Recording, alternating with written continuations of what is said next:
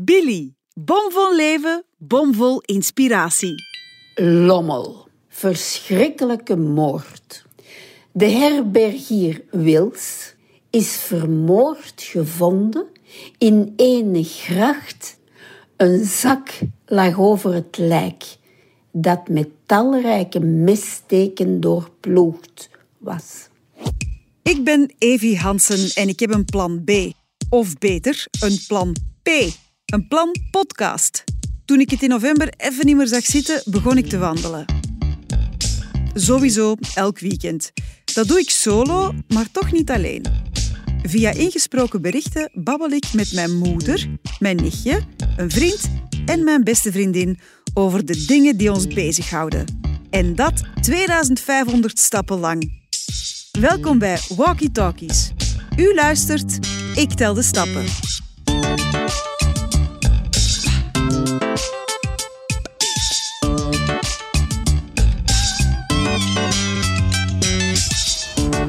Ik ga vandaag wandelen op afstand met mijn allerliefste moeder, Arlet Jacobs. Ehm, ik ga een stadswandeling maken van ongeveer 2500 stappen. En mijn mama die woont in Lier, uh, vlak bij de Neten, en zij gaat daar wandelen. Nu moet ik wel zeggen, het is hier nogal slecht weer, dus ik weet eigenlijk niet of ze heel veel zin heeft. Uh, maar ik hoop van wel. Dag moederke, um, zijn jij klaar voor uw wandeling? Want ik ben al vertrokken, hè. Uh, waar zijn jij nu? Ja, zeg, Evietje.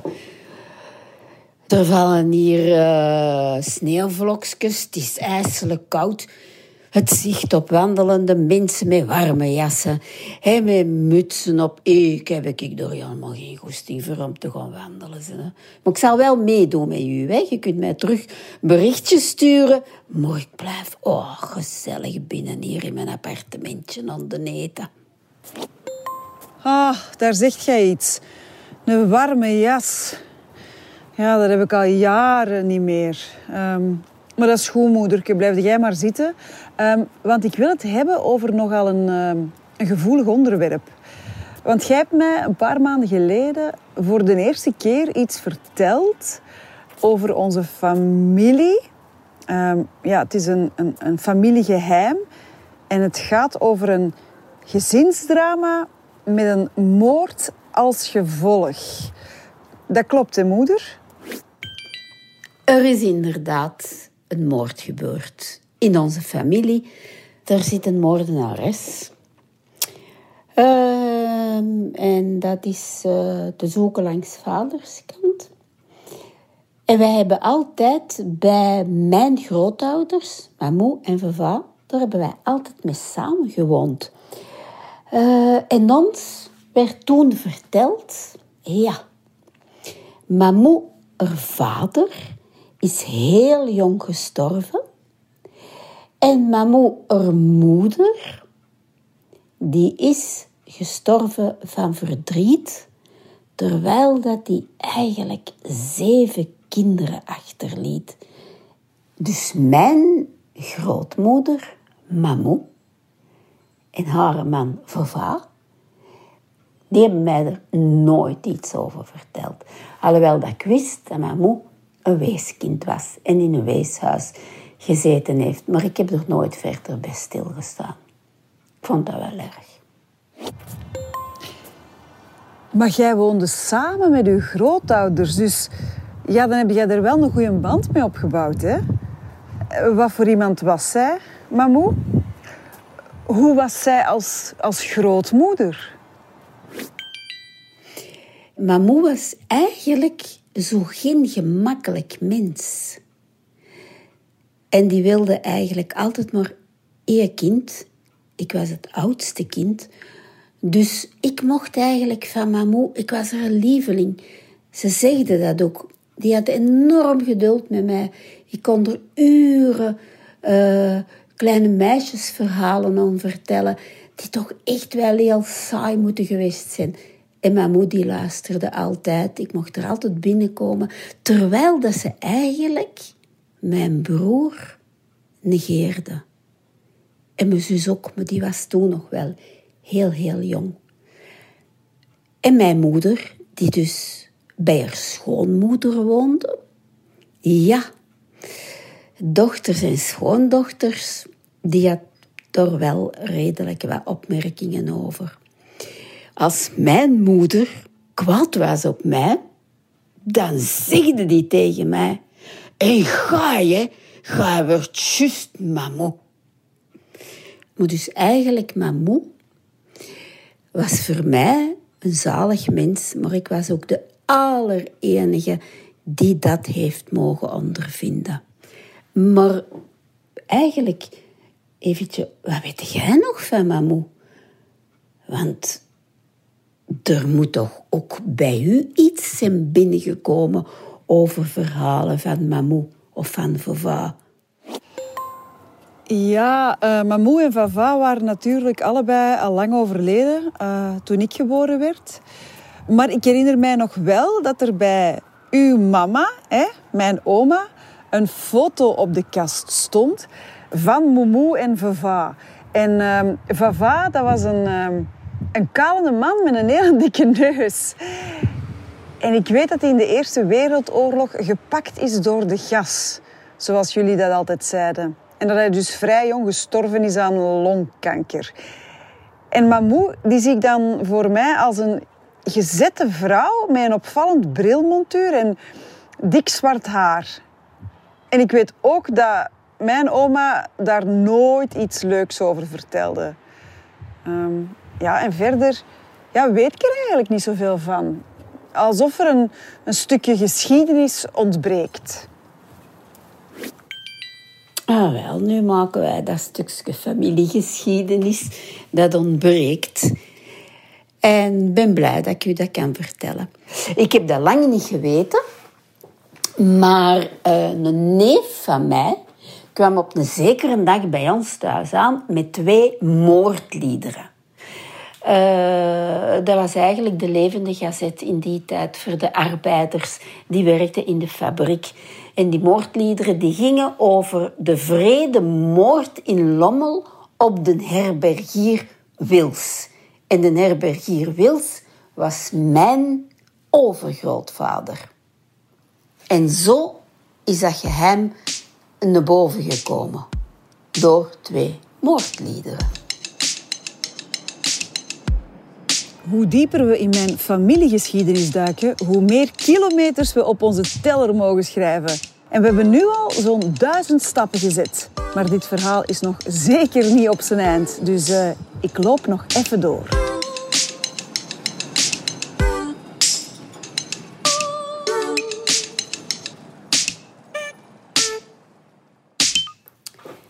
Ik heb hier nog een papier, krantenknipsel van 2 februari 1908.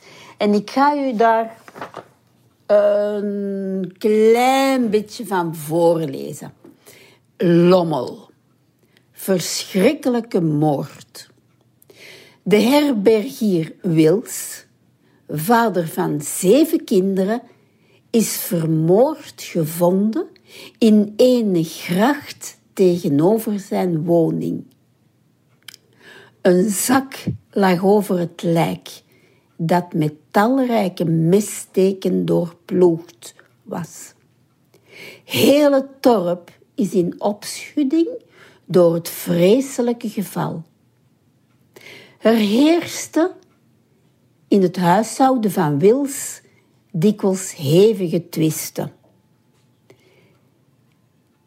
De vrouw van het slachtoffer is ondervraagd. Maar zij is niet aangehouden. Dus die woonde in Lommel, in een werkmanshuisje. En die hadden een herberg en logies. En mijn overgrootvader, Ludovicus Wils, die zou een enige tijd weg geweest zijn. En bij zijn terugkomst moet hij opmerkingen gegeven hebben dat mijn overgrootmoeder dan uh, die twee mannen van, die bij haar logeerden heeft opgehitst om een man te vermoorden. En uh, er wordt ook gezegd met misteken in zijn borst. Dus het een krantenartikel schrijft ijzerstaaf en de schedel kapot. En een ander artikel uh, schrijft door uh, groeft van uh, misteken. En dan hebben ze die mens buiten gedragen, in een gracht gelegd en er een zak over gelegd en weggegaan. En de volgende dag hebben twee voorbijgangers dat lijk gevonden. Mai, man, dat is wel een vrede moord. Dus uw overgrootmoeder heeft twee mensen ingehuurd om uw overgrootvader te vermoorden. Maar ze was dus wel medeplichtig, maar niet aangehouden. En, en hoe gaat dat verhaal dan verder? Ik heb verschillende krantenartikels teruggevonden. En zij was dus de ophitster van die moord. En dan val ik terug op het verhaal dat ze ons later verteld hebben. En dat zij in de gevangenis zelfmoord heeft gepleegd. Maar dat heb ik nog nergens teruggevonden. Ik vind dus ook nergens de overlijdingsdatum van Juliana Adriana Gijpen. Mijn overgrootmoeder. Amai, moedertje. Dat klinkt echt als een spannende thriller. En dat is gewoon gebeurd in mijn familie. Maar dat moet toch geweten zijn in de familie of, of in de buurt. Alleen dat kan toch bijna niet anders. Ja, ik vind dat heel raar dat deze moord nooit sneller naar boven is gekomen. Ja, dat is geheim gebleven. Maar ik denk dat het voor mijn grootmoeder ook niet zo simpel was om een moord te vertellen die haar ouders hebben gepleegd. Mijn grootmoeder was toen een kind van negen jaar. Klein huisjes, kartonnen muren. Die moet dat zeker hebben meegemaakt. Dan moeten we eens voorstellen. Een kindje van negen jaar die in een weesheid zit. Bij nonnetjes. Ik denk dat annonciaden waren. En die daar zit omdat haar moeder haar vader vermoord heeft. Dat wilde, niet, dat wilde, dat wilde nog niet aan denken wat die heeft meegemaakt. En dat, zal in haar leven wel doorgecijpeld zijn. Hè. Zeg maar, wilde jij nu niet meer te weten komen over uw overgrootmoeder? Want eigenlijk, ja, weet je daar nu niet zoveel van, hè? Allee, we weten dat ze medeplichtig was. En u is altijd verteld dat ze gestorven is van verdriet. En jij hebt het dan gehoord via via dat ze waarschijnlijk is gestorven in de gevangenis. En jij vermoedt zelfmoord. En ja, Mamou heeft wel degelijk in een weeshuis gezeten. Maar het verhaal is nog niet af, hè? Nee, dat klopt. Ik ben al weken aan het zoeken naar uh, geschriften. En ik ben ook al heel lang aan het zoeken naar de overlijdingsdatum van Juliana Adriana Gijpen, mijn overgrootmoeder. En pas als ik die datum zou kennen, is voor mij het verhaal rond.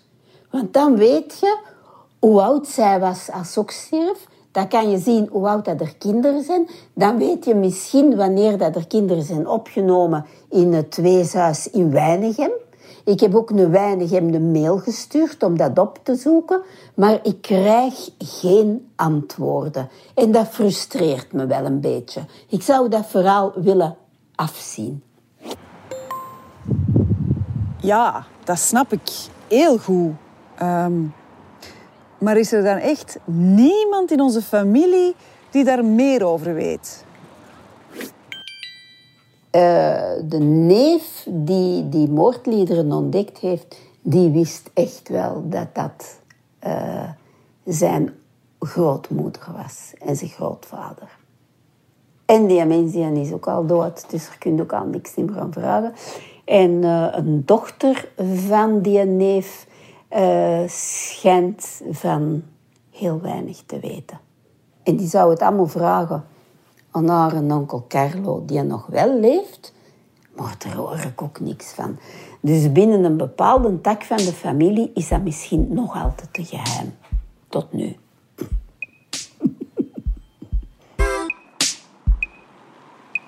En dit familiegeheim heeft ons al 2000 stappen doen zitten. We zijn er dus bijna.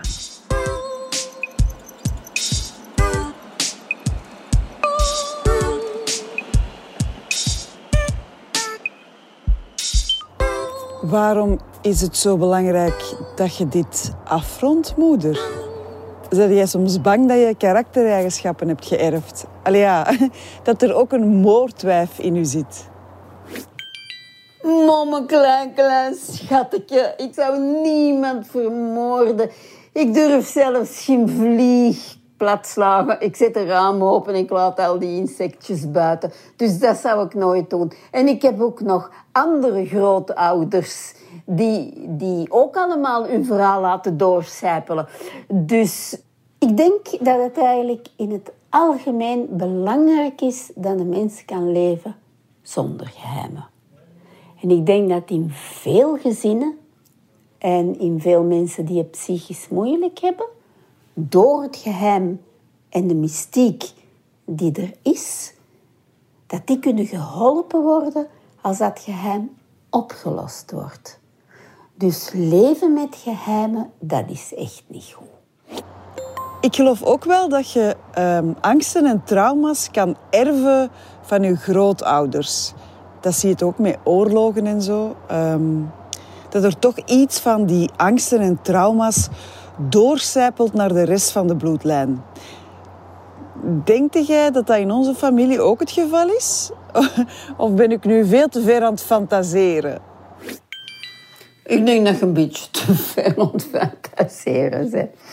Enfin, ja, maar het is wel een spannend verhaal. Een verhaal waar dat ik uh, leuk vind om te vertellen. En waar dat ik eigenlijk de ontknoping nog graag van zou weten. Ik zou ook heel graag de ontknoping weten. Want het is en blijft familie en ja, het is niet zo ver weg. Zeg moeder, ik sta hier eigenlijk al de hele tijd op hetzelfde plekje. Want ik vind dit zo'n spannend verhaal. Ehm, is er uh, nog iets dat ik moet weten van onze familie? Hè? Want ja, we hebben nu toch al een moord op ons geweten. Zijn er nog zo dingen uit de familie die ik nog moet weten? Uh, ik zeg maar iets. Koninklijk bloed. Overspel. Ik weet niet, hè? Manneke, manneke, manneke. Ik denk dat er nog van alles is dat jij graag zou weten. En dat daarom geen geheimen zijn, maar dat we geen tijd hebben om elkaar te vertellen. Maar weet ik stel voor, dat is als je nog eens op bezoek komt, dan gaan we er eens goed over doorbabbelen. Want wij hebben alles in de familie gehad. Ik hoop ook dat we elkaar snel nog eens in het kunnen zien. Want uh, ja, je hebt ondertussen... Nee, dat is morgen. Morgen word jij gevaccineerd. Ja. Ah, wel, dan kunnen we elkaar uh, snel terugzien. Hè? En dan kunnen mij alles vertellen over al die andere verhalen en over onze familiegeschiedenis. Want nu ben ik toch wel echt heel curieus. Allee, moedertje, ik ga naar binnen, het is kou. Dag! Oké, okay, dat eventjes. Dit was Walkie Talkies samen met mijn mama Arlette Jacobs. We hadden het over een vrede moord in Lommel en misschien krijgt ons familiedrama nog wel een staartje. Als u hebt meegeluisterd en gewandeld, dan hebt u 2500 stappen gezet. Goed gedaan, tot volgende keer. Bye!